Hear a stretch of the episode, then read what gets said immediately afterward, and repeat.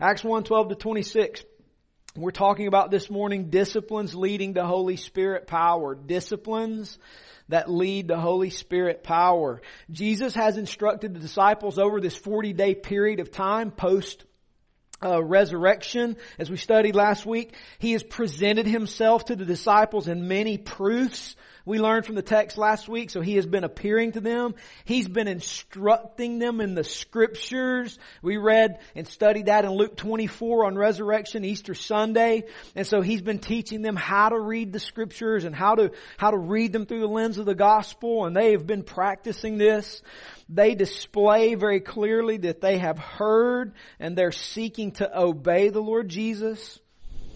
And so this text today is an in-between text. It falls in between them seeing Him raised and seeing the proofs and them receiving the promised Holy Spirit that He said He would send as they waited in their obedience. So we're in this in-between period and what we're going to see here is a little bit of how-to. You hear me say an awful lot about uh, when we read and we study, sometimes the text is just not loaded with how-tos. This text has got some how-to with it. Often the text tells us what, and the how-to is left up to Holy Spirit to instruct us and teach us and make application to us where we happen to fall. But this text gives us a few how-tos in regard to some vital elements that precede supernatural empowerment. Thus the little title, Disciplines disciplines leading to Holy Spirit power. Now let me be clear. I'll be super clear here. We looked at this on Wednesday night, and I, I gave you hint last week that that Wednesday we would take a look at uh, some some things, some challenges around some things in the text, and so um, feel free to, to come and chat with me if you want to get caught up and you're hearing something and you hear something in what I'm about to say that doesn't compute. Feel free to, to ask or come and sit in on a class on Wednesday night where we do this kind of stuff and we'll explain this. So let me be clear, okay? I put this in all caps if you're looking at the notes. All caps is kind of like me screaming, right? Except I'm not going to scream. And uh, you know what all caps is. It's like pay attention. So I want you to pay attention. You ready? Let me be clear. Our Pentecost took place at regeneration. Okay? However, we are to be subsequently filled with the Spirit as we obey the Lord. The observations that we're going to take a look at this morning are here not as prescription for receiving supernatural experiences at the whim of the practitioner. Don't hear that if you do these observations, you are going to yank the chain of God and He will give you a supernatural experience. Don't hear that. These observations are not prescriptive of you yanking God's chain. However, these observations are practices of people, God's people in the text here who were hearing and were obeying the Lord and when they need power to preach, when they need power to bear witness, when they need power to perform kingdom activities, or confirmation of their faith, or rescue from prison, or strength to defeat sin, whatever they needed on kingdom mission, they would not be left unhelped. Make sense? And so therefore in this in-between time, if these disciples were practicing the things we will observe today, and these are the things they were practicing prior to the supernatural empowerment of the Spirit, we can take note that it would probably be a good idea for us likewise to practice these things. Does that make sense? And so we're going to look at these observations as disciplines leading to Holy Spirit Empowerment. Little Bible study note. I don't know if you noticed, but the past couple weeks I've been outlining our text and, you know, Josh and I, they're at the other campus, they're kind of doing the same thing because we're two campuses, one church now, so we're coordinating as we preach through the same text so that they're kind of hearing the same thing and you're kind of hearing the same thing. And so this little outline should be very helpful for you because it's one, helping you to see what's in the text. Two, it's helping us to model for you how to study your Bible. We're asking the three most vital questions to Bible studies. You'll hear this word, it's called exegesis, right? Not exit Jesus, like Jesus please leave, but exegesis. It's a word that means to pull meaning out, to determine meaning. And so exegesis has three questions you have to ask. What do you see? Observations. What do you observe? Right? Then secondly, what does it mean? Right? And then, what are the applications to the church, to God's people, and then to me specifically where I am. So if you notice, we're outlining the text based on those three questions. So this will do two things. One, help you, help you see where we're coming from out of the text, but also, two, help you learn to study your Bible. Make sense? So anytime you read a passage, ask three questions. What do I see? What do I observe? What's there? Take notes. Write down everything. Write down grammar. If you notice it's past tense, that might be important. If it's present tense, that might be important. If there are key words, like words that maybe are big words, you don't know what they mean, write them down and look them up, right? Observe. Then ask, when you gather all the data, well, what does that mean? And then when you know what it means, then you can apply it, right? You don't start applying till you know meaning, right? Just try that in real life. Try to apply before you know meaning. Right? Walk into your shop or medicine cabinet and just willy-nilly grab something and start rubbing it on your body. Before you know what you're doing. Are you going to get in trouble? Yes. What if you grab some super glue? Bad day. You should have determined meaning before you started applying. Right? Same thing when it comes to spiritual truths. Before you start applying, determine what it means. Make sense? So that's what we're doing here in the text in our little outline. And so if you're wondering, geez, these are different kind of notes. Well, that's the reason. So what do we see? What does it mean? What do we do with it? So let's start with observation number one in verse 12 to 13. What do we see? Here's our first observation in verse 12 to 13. The disciples waited and expectant obedience. Now remember, we're talking about disciplines leading to supernatural empowerment, walking in the fullness of the Holy Spirit. Let me just say this to you. I told you last week, I'm not going to rescue us from places that make us uncomfortable in Acts. We are going to enjoy them. We're going to walk in them because I said last week, this is how it's supposed to be. The problem isn't what's wrong with the text. Why was it different then? The problem is why is it different for us?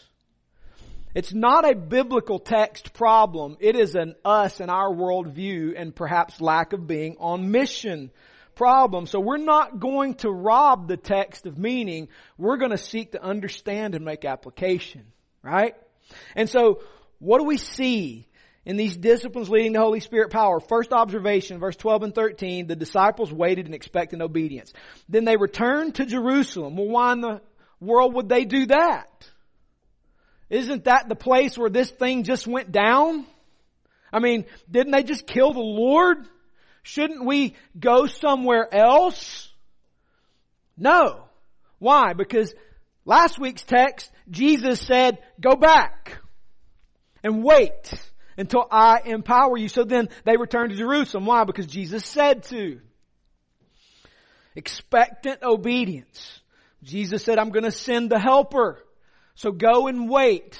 And so what are they doing? They're expecting Jesus to fulfill His word, and so they're obeying. They return to Jerusalem from the mount called Olivet, which is near Jerusalem, a Sabbath day's journey away. They were not allowed, according to extra biblical documents, to walk much more than a certain distance, about a half mile because that would be working on the Sabbath. And so Sabbath day's journey referred to that little distance. And so they were over here, Jerusalem's here, so they're trying to still obey that little extra biblical command. And so they take their Sabbath day's journey and they walk back to the city in obedience to Jesus. Verse 13, and when they had entered, they went up to the upper room. It's the upper room. It has a definite article, meaning this is probably the room where they celebrated the Passover with the Lord where they were staying, Peter and John and James and Andrew and Philip and Thomas, Bartholomew, Matthew, James the son of Alphaeus and Simon the Zealot, and Judas the son of James. The disciples waited in expectant obedience. Well, what in the world does that mean? Number one, obedience always carries an expectation of good. Obedience always carries the expectation of good. One of the challenges in walking in obedience is we often distrust the Lord's word to us. The disciples here had no reason to distrust the Lord. He kept His word. He's always been faithful. And so the idea of obeying Him came with the implication of an expectation of good. He said, go back to Jerusalem and wait. Let's look back at it. Verse 4 and verse 5 of chapter 1. And while staying with them, he ordered them not to depart from Jerusalem. Don't leave. Don't leave. Every, every part of their fright and every part of their human experience says, get out of Jerusalem. They just killed our leader. And Jesus says, no. Go back to Jerusalem and wait for the promise of the Father. Go back to Jerusalem and wait. Which he said, you heard from me, John baptized with water, but you'll be baptized with the Holy Spirit. Verse 8, and you will receive power. You will receive power. So go back to Jerusalem and wait. Obedience always carries an expectation of good, is it not? That's how we function as humans, right? If we do what we're supposed to do, things will generally work out for us. That's kind of good parenting too, right? If they obey, then difficult things may not be hoisted upon them. Right? And so obedience carries with an expectation of good. And so they were seeking to obey Jesus because they know Jesus would be good to them because He's a good God, good Father, and will fulfill His promise. Number two, what does it mean? Disobedience carries a suspicion of distrust. Disobedience carries a suspicion of distrust. To disobey Jesus would to somehow be to distrust that he would keep his word. And so third, the disciples simply trusted Jesus to do them good and make good on his promise. They simply trusted him. They trusted that he would do good to them and make good on his promise. Well, what are we supposed to do with that observation? Number one, we must make war for our faith in Jesus because war is truly made against our faith in Jesus. This is where the enemy loves to do his greatest work, is to cause us to distrust the Lord. Remember we made the observation that obedience carries an expectation of good. One of Satan's greatest works is to get you and I to distrust the goodness of God and therefore disobey Him. This goes all the way back to the garden, right? The conversation with the serpent and our mother. Surely not. Because the day that you eat, you will be like Him, knowing good and evil. Obedience trusts the Lord. This is good for you. Don't eat from this tree. Disobedience distrusts God's goodness. He's holding out on us. There's more to be had. So they rebelled. We must fight for our trust in Jesus' goodness to us because a war is made against that trust in Jesus' goodness to us. 1 Thessalonians 3 5. Paul writes this little nugget right in the middle of chapter 3 of 1 Thessalonians and it's worth grabbing onto. Listen to what it says. For this reason, right? For this reason, when I could bear it no longer. Now, chances are 1 Thessalonians, first book of the New Testament written. This is after Paul's been kicked out of this city and he's had to leave and he hasn't completed the work of, of discipling these people. And he's had to leave in his view prematurely. And so he's writing back to complete instruction to them. He said, for this reason, when I could bear it no longer, it's on my mind, I can't stand it, I have to write to you. I sent to learn about your physical condition. I sent to learn uh, uh, about whether or not you had good clothes. I sent to learn whether or not you had good shoes. I sent to learn whether or not you had a new iPhone. I sent to learn and find out if you had a cool new house. No, I sent to learn about your faith, comma, for. Here's the reason he wanted to check on their faith. That somehow fear, fear that somehow the tempter had tempted you and our labor would be in vain. Who's the tempter? Satan. What's the object of his temptation there? Faith, which is why he wrote to find out about it. Meaning, the enemy wants to come at your trust in God's goodness to you. He's not going to give you what you need. You can't go and do hard things because he's going to leave you hanging. What if it doesn't work out? What do we do with this simple obedience? Well, we have to make war for our faith in Jesus because war is truly made against our faith in Jesus. You don't think these cats weren't worried a little bit? They obeyed with the expectation that things would work out, but they are kind of hanging out in the upper room. Right? And so the reality is Jesus will do us good, Jesus will do us good, Jesus will do us good. We must do what He said. We must do what He said. You must, they must, we must fight for our trust in Jesus' goodness because obedience carries an expectation of good. Well, number two, what do we do with it? We have to fight the lies and doubt that cast a shadow on the goodness of God and His desire to do us good. I dare say there's not a soul in this room who has at some point wondered whether or not God was actually working for your good. Because after all, a worldview says, well, if God loves you, things won't go bad. Which is a lie.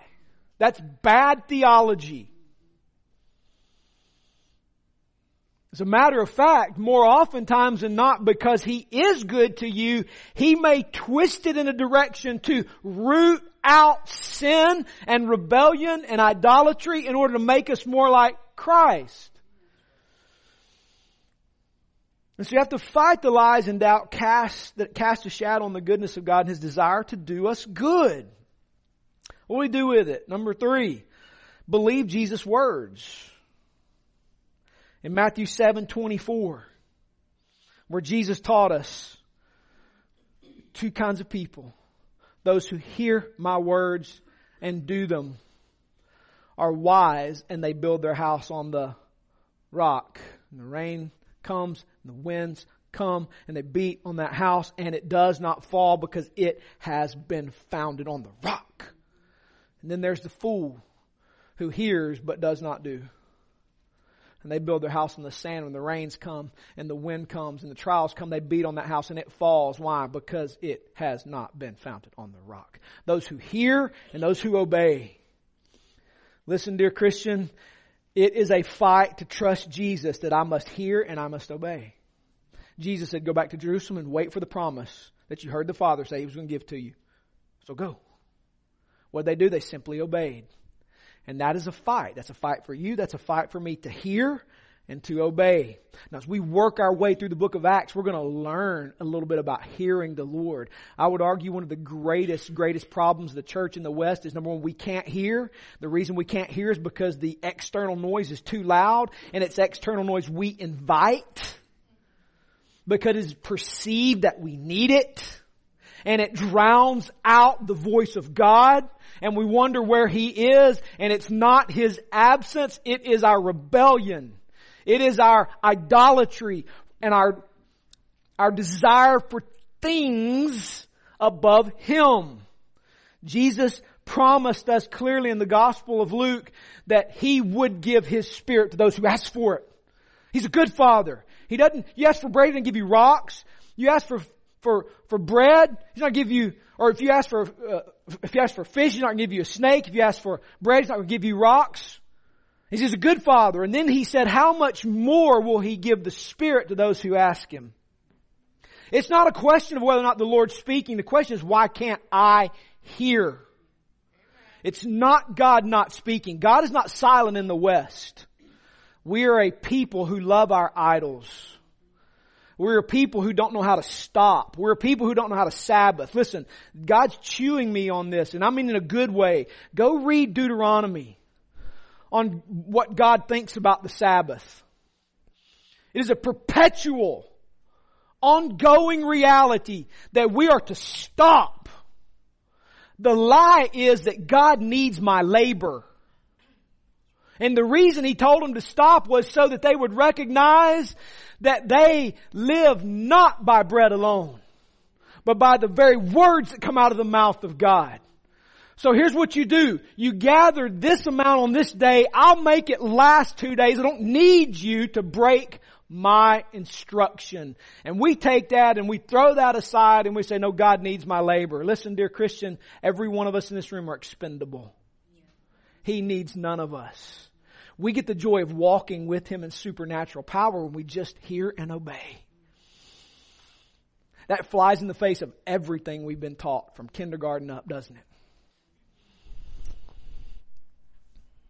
Believe Jesus' words. He who hears these words of mine and does them is a wise, wise individual that builds their house on the rock. Observation number two, what do we see? Verse 14, the disciples were devoted to unified prayer and obedience to Jesus. Look at verse 14. And all these with one accord were devoted, or were devoting themselves to prayer together with the women and Mary the mother of Jesus and his brothers. What do we see in this passage? The disciples were devoted to unified prayer and obedience to Jesus. With one accord. This is a fun word. It means one and the same, one mind, one mission. One of the reasons we talk so much around here about our mission is so you don't forget it. So that you don't buy into competing visions. This is one of the things I, I, tell church planners. I try to remind ourselves when we talk about ministry and who we partner with. Who do you partner with? How do you work together? This, we just had a little disciple now, t- town wide a few weeks ago. And one of the reasons, let me just say this publicly, we don't participate in that town-wide discipleship is I'm not sure the trash they're going to drag in front of your students. They are having to deprogram students at a couple of churches from the trash they heard at the town-wide disciple now. And when they talk about the people they're going to drag in there, I'm like, mm, I don't know. I mean, do we just partner for the sake of partnership? Is partnership the end? No. The end is Jesus glorified. And if the vision of Jesus glorified is intact, that will then create relationships. Relationships create collaboration and collaboration makes family. That's what Northwoods, that's, that's, that's what I know. That's how I've been trained. I'm a Bob Roberts minion. I'm his little disciple. He's spiritual father. And so it's vision, relationships, collaboration, family. Right? And so, and so one mind, one end. That creates people who like each other because we have the same end in mind. Right? If we have the same end in mind, guess what? We're walking in the same direction. This isn't rocket science. This is common sense. Make sense? And if we're walking in the same direction, geez, we can probably step together, co-labor, collaborate. And if we're collaborating, guess what we are? We're family. They were of one mind, one and the same. They were one accord. What was that accord? Go wait, obey me until the promise is poured out on you. Jesus said wait, so we gotta stay right here, we gotta stay. Jesus said wait, He's gonna pour out the power, so let's wait. One accord, one end, one mission. They didn't deviate from it. Why? Because they heard the Lord and were obeying Him. One accord. They were devoting themselves to. Notice it says they were devoting themselves to prayer. This word devote is a participle. That's a fun piece of grammar. It's a verbal adjective. Participles are verbal adjectives. It's describing their action. Devoting means to continue, to remain. These were people who the tenor of their life was prayer. Just an interesting side note, and I'm really not going to get hung up here, but Jesus' brothers are there. If you look back to John 7, 5, Jesus' brothers don't believe him. Matter of fact, the Gospel of John presents his brothers as antagonists to him. Well, if you are who you say you are, why don't you go up to Jerusalem and present yourself publicly? Mark 3:21 Jesus' family comes to him the house is full and Jesus is teaching people and they come to him outside they don't even want to go in the house where he is and the reason is Mark 3:21 says his family thought he was out of his mind 1 Corinthians 15:7 tells us Jesus appeared also to James, his brother. Jesus' brothers are there. So you know what's been happening? They've already been making disciples. Which is an interesting observation. But what does all this mean? that the disciples were devoted to unified prayer and obedience to Jesus? Well, it means this. It means the disciples were unified in acting on Jesus' teaching regarding prayer. Luke 18, 1 to 8, Jesus taught them about persistent prayer. Jesus defined in Luke 18, 1 to 8, persistent prayer as the tangible evidence of trust in Him. He ends that little parable with this statement that almost seems out of place. When the Son of Man comes, will He find faith on earth? And you read the little parable about prayer and then Jesus says what He says. You're like, Jesus, how do those connect? They connect like this. Persistent prayer is evidence that you trust Jesus. The disciples were unified in acting on Jesus' teaching regarding prayer. Second thing we see this passage means is unity and prayer are key factors in the kingdom of God. Remember, Jesus taught them when he appeared to them this last time from Acts 1, what did he speak to them about? Verse 3, the kingdom of God. The rule of Jesus Christ over all things. Unity and prayer are key factors in the kingdom of God. Unity communicates doctrinal truths. Prayer gets kingdom work done. I put a note here to see John 15, 16, and if we see it now, we'll be there the rest of the time. So just go see John 15, 16. This is fun. I just to summarize. I'm, I'm really trying not to get stuck there because I really want to get stuck there. Jesus gave us prayer as a way to see Him at work. John 15, 16 tells us He gave us a mission to bear fruit so that you may ask me and I may do it. He gave us a mission, then prayer to get it done in. That's key. It's key because prayer is how kingdom work gets done. We bypass prayer. And we go to physical labor. Why? Because we're innately naturalists. We're innately naturalists. We innately, automatically, because it's the air we suck in, it's our, it's our dominant worldview that there is no supernatural, there's nothing beyond this physical world, and if it's gonna happen, it's gotta be me. I'm the captain of my ship, the master of my fate. No, you are not. Jesus taught us all through the Gospels, prayer is how it happens. If we believe that, we would be a praying people. And I'm gonna give some, I'm gonna give, I'm gonna give some application. Hang tight. Hang tight. Prayer is how kingdom work gets done. Jesus' followers are already making disciples while waiting to be empowered. James has been discipling his brothers. What do we do with this? Well, number one, we're to fight for unity. We're to fight for unity. One of my prayers, I pray this constantly, is that Three Rivers Church would be unified. That God would build unity in this church, and He has granted, He has, He has done that among us. And where it hadn't been the case, He has rooted out.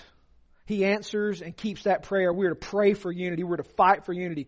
We're to treat others as though they were more important than ourselves. Anytime we begin to treat ourselves as though we're more important than somebody else, we've stepped out of the power of the gospel. Philippians 2. We're to be on Jesus' mission with Jesus' means as the primary tool of unity. We're to live in deference to one another, consider others better and more worthy, outdo one another in showing honor, make disciples who make disciples, be encouraged. The Lord is at work even if you're not getting press. We're to be a praying people. Hear this. Hear this. Don't think in terms of adding more prayers to a worship service. That is not what Jesus has in mind. Matthew 6, 5 to 15 is the kind of prayer we're talking about. You see, prayer in a worship service, that's fine and all. But that's not how Jesus taught us to primarily pray the measure of your prayer life isn't how much we pray in a worship service. The measure of prayer life is Matthew 6, 5 to 15, where we enter into that unseen place where the only one who sees is the King of the universe. Are you better? Are you okay with people thinking you're not spiritual? Because you choose not to engage in a fleshly display of your spirituality? Did you hear that? Are you okay with people thinking you're unspiritual because you choose not to engage in a display of your flesh?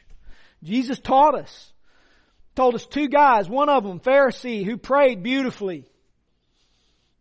But thank God he's not like this god awful tax collector and other sinners and he gives a tenth of all that he has and then the sinner, the tax collector beat his chest and wouldn't even look up and said, be merciful to me a sinner, O God. And Jesus said, that's the one who went home justified, not the one who prays well in public. We're talking about prayer to the audience of one. We're talking about that closet, quiet, nobody else sees. We're talking about that rising early in the morning when nobody knows you're spiritual. Staying up middle of the night when nobody's looking. Prayer fueled by the trust that Father knows before you ask so you don't have to say it over and over again. Prayer that continually in the same breath repeats itself is prayer that thinks God hears because you did something to make Him hear. I pray like that all the time because I just want to make sure he heard it. That's sin. That's not how Jesus taught me to pray. Jesus said, don't pray. That's unbelievers. Gentiles pray like that. And they think they'll be heard for their many words. Jesus said, the Father knows what you need before you ask. So here's how you're supposed to pray. He taught us. It's not like this is ambiguous. He was clear. We're talking about prayer that's fueled by the trust that Father knows before I ask. So the mere mention, Father, would you bring unity, is good. Move on to the next request. Move on to the next praise because he heard, he knew before you asked. Trust him. That's the kind of prayer Jesus said, if you have faith like a mustard seed, you move mountains. I believe that. That hadn't passed away. That kind of prayer is the kind of prayer that moves people groups to believe. That's the kind of prayer that moves movements in towns where people begin to do kingdom work. Prayer for the kingdom to come. Prayer for the rule of Jesus to spread over me, over others, and over our town and over nations. Prayer for the king's will to be done on earth as it's done in heaven. Prayer for provision to stay on mission, not prayer for abundance for the sake of having it.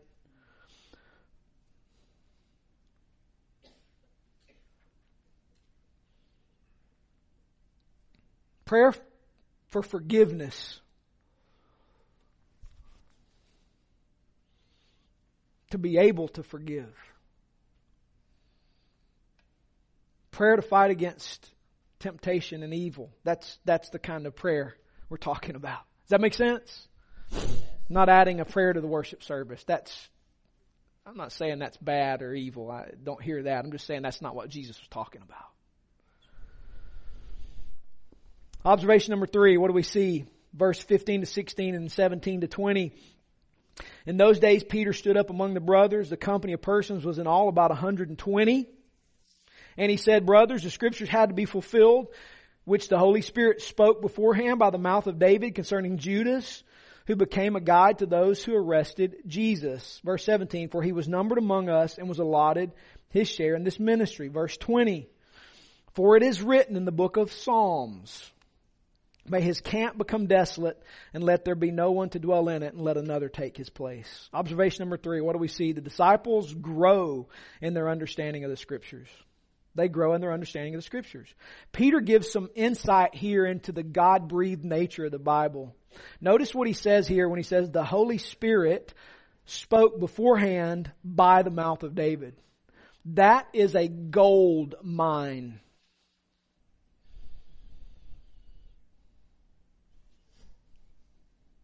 Who spoke? Holy Spirit. How did he do it? By the mouth of David. This is, this is the Christian doctrine of the inspiration of scripture. If you come on Wednesday nights, we, we talked about the Word of God already. We'll back up. If you want to come on Wednesday nights, this is the kind of stuff we do. We plow through this stuff. How do we get our Bible? Where's it coming from? Is it trustworthy? All that fun stuff. 2 Peter 1.21 For no prophecy was ever produced by the will of man, but men spoke from God as they were carried along by the Holy Spirit. They grew in their understanding of the Scriptures. Peter now sees David spoke by the Holy Spirit, and here's what he said. And Peter makes application to their situation from the Psalms. Let that soak in for a second. Peter makes application to their current situation from the Psalms. I don't know about you, but there's great hope in that for me. You see, what we discover here is what this means is Jesus, over his 40 days of instruction with them after his resurrection and his teaching them how to read the Bible has been very effective. And I wrote in my notes, no duh. Remember, he spent 40 days with them, and Luke 24 gives us a little glimpse into him teaching them how to read the Old Testament. And Jesus' instruction on how to read it has been very effective because Peter is now reading the Psalms and going, David said it. Let's do it. Because it came from the Holy Spirit. There's present practice to be gleaned from the scriptures rather than our culture. What does this mean? Number two, there is present practice for them to be gleaned from the scripture rather than their culture. In other words, they were able to look at the Bible and take the scriptures, understand it, and make application to where they were, and that was more effective than strategically coming up with something on their own. So what do we do with that? Number one, we're to work. And, and I underlined and italicized work because it's important. We're to work at knowing the text of Scripture and making application to our situations in life rather than letting culture speak to our situations. This is a great challenge. I dare say that most of us in this room would wrestle with reading the Bible and making current application. And there are many reasons for that. And the point of our time this morning getting to deal with all of those. But it is work to read the Bible, understand, and make application. But know this, it not only is possible, it's what we're supposed to do. This is why you'll hear us call this the manual. It's in the manual. And what's crazy is, let me just throw this on you, it works. It is contrary to everything you breathe in culturally.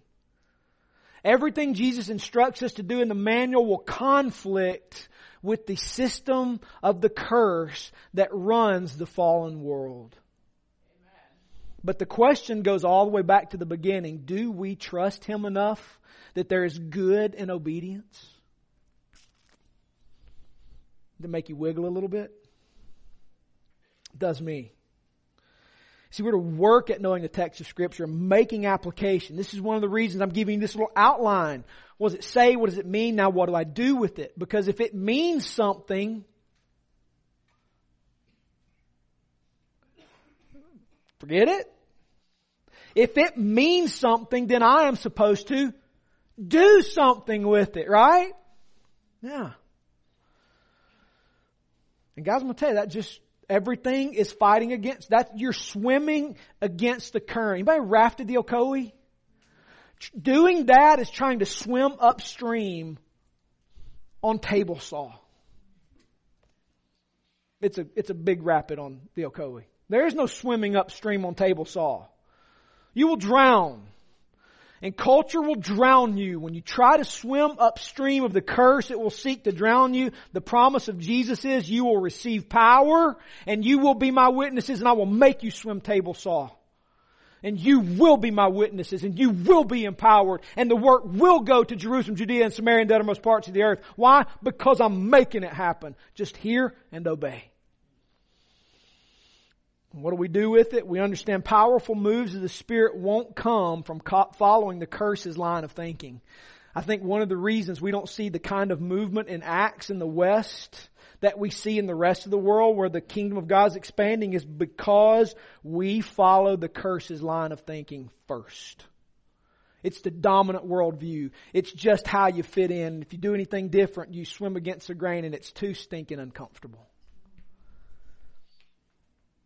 we are, we are taught in our worldview to seek comfort first, obedience last.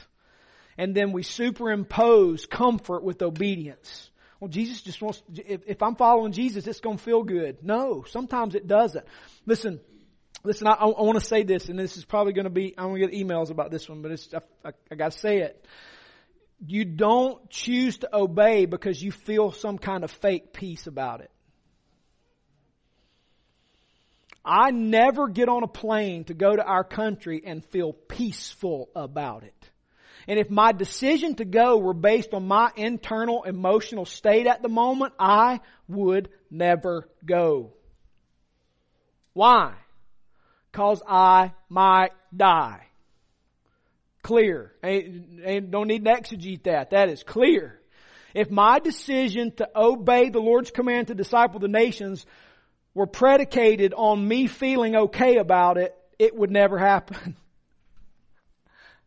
You know, does that make sense? So don't apply this, this, if, if God wants me to do it, my soul will be okay with it. It might not.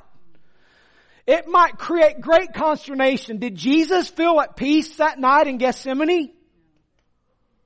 His soul was in great distress, such that he sweated blood. Why?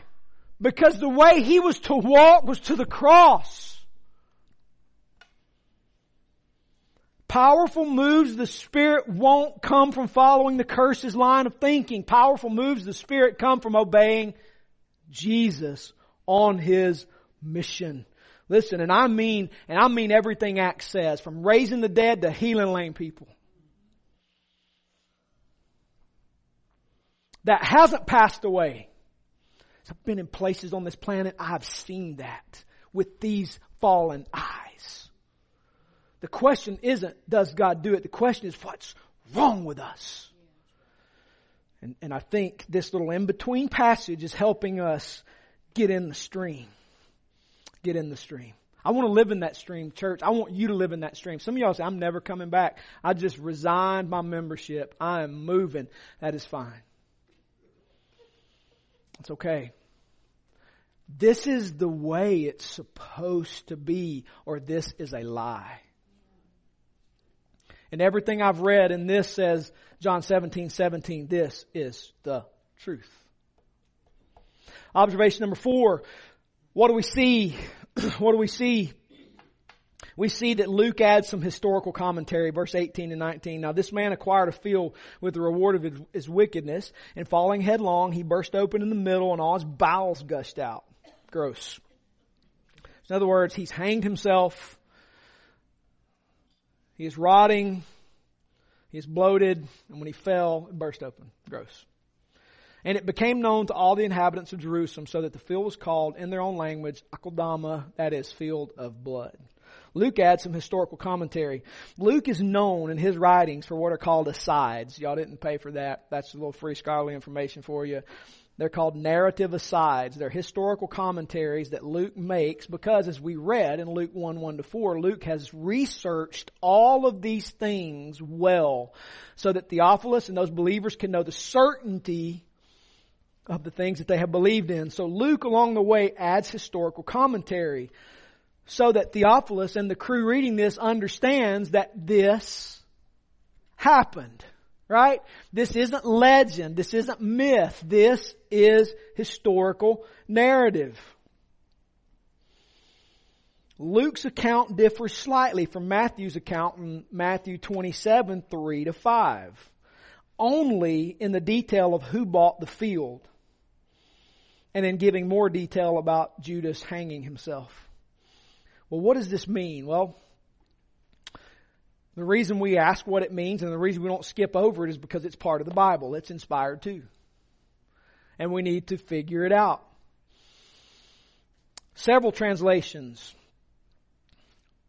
put these verses in brackets. I get this is a footnote, so I'm going to stay on my footnote. They put these verses in brackets to indicate that they're probably not thought of as part of Peter's speech, but as an explanatory comment by Luke.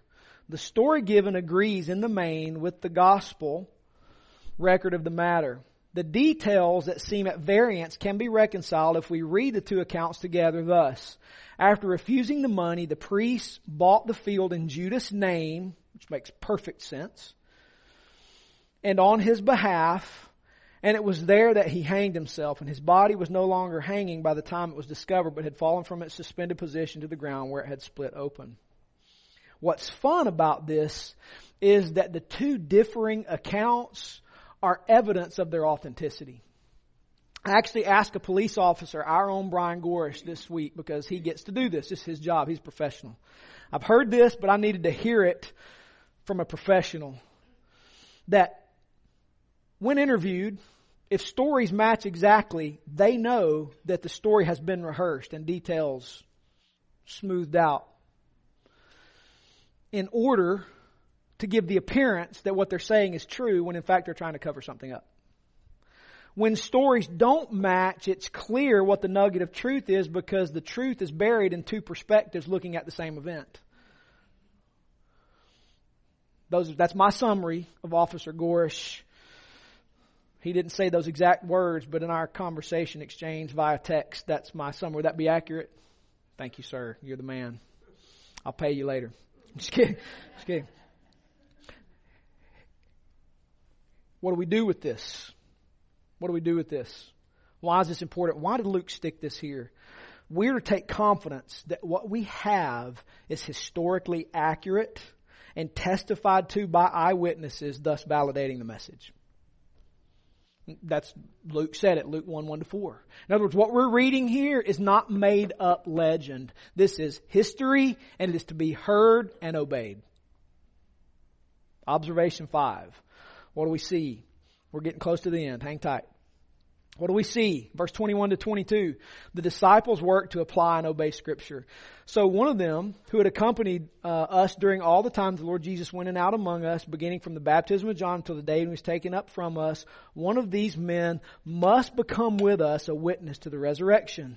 The disciples are working to apply and obey scripture.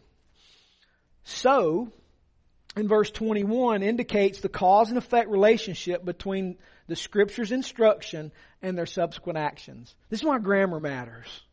Don't read over purpose clauses. Does that make sense? Verse 21, so. So, in other words, because of what we just read in the Psalms, we need to now do this. Does that make sense? There's a cause and effect relationship here. In other words, the scripture says this, I therefore need to do it. And they're working hard at trying to obey what's written. They've understood and now they have to act. They see the need to literally obey and have Judas' spot filled. That's pretty awesome.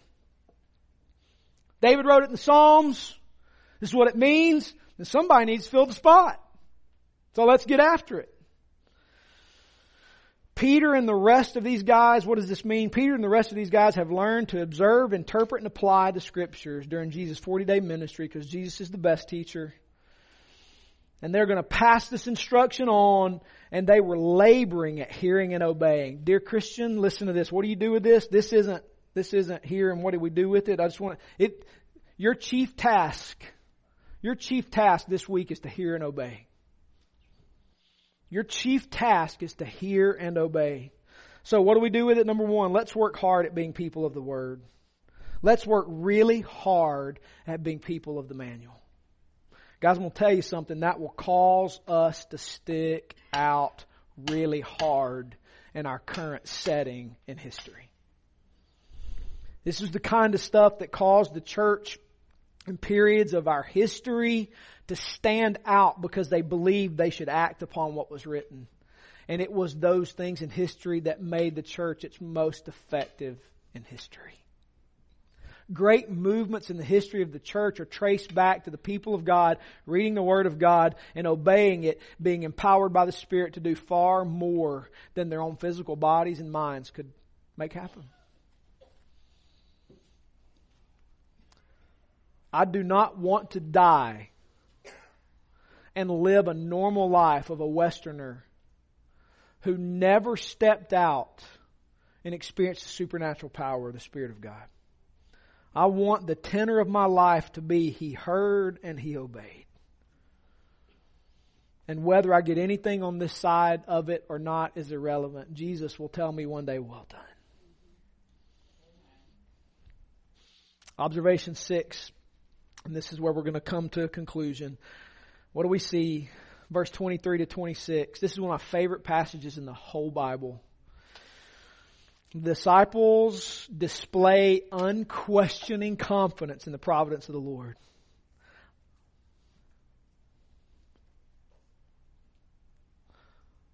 I don't have time to tell you all of my story, but I am a walking display of the providence of God. So I hold dearly passages like this. Listen to this.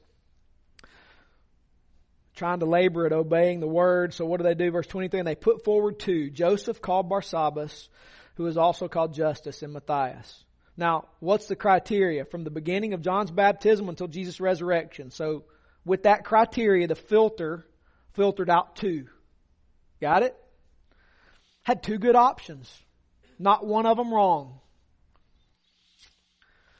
And they prayed and said, Lord, you know the hearts of all.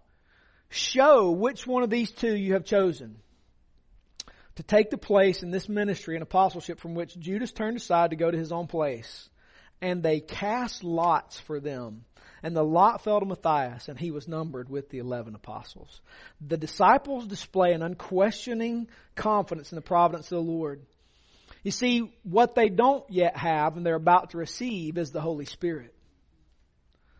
But prior to receiving Holy Spirit, now listen, we don't cast lots anymore because you now have Holy Spirit who will talk to you.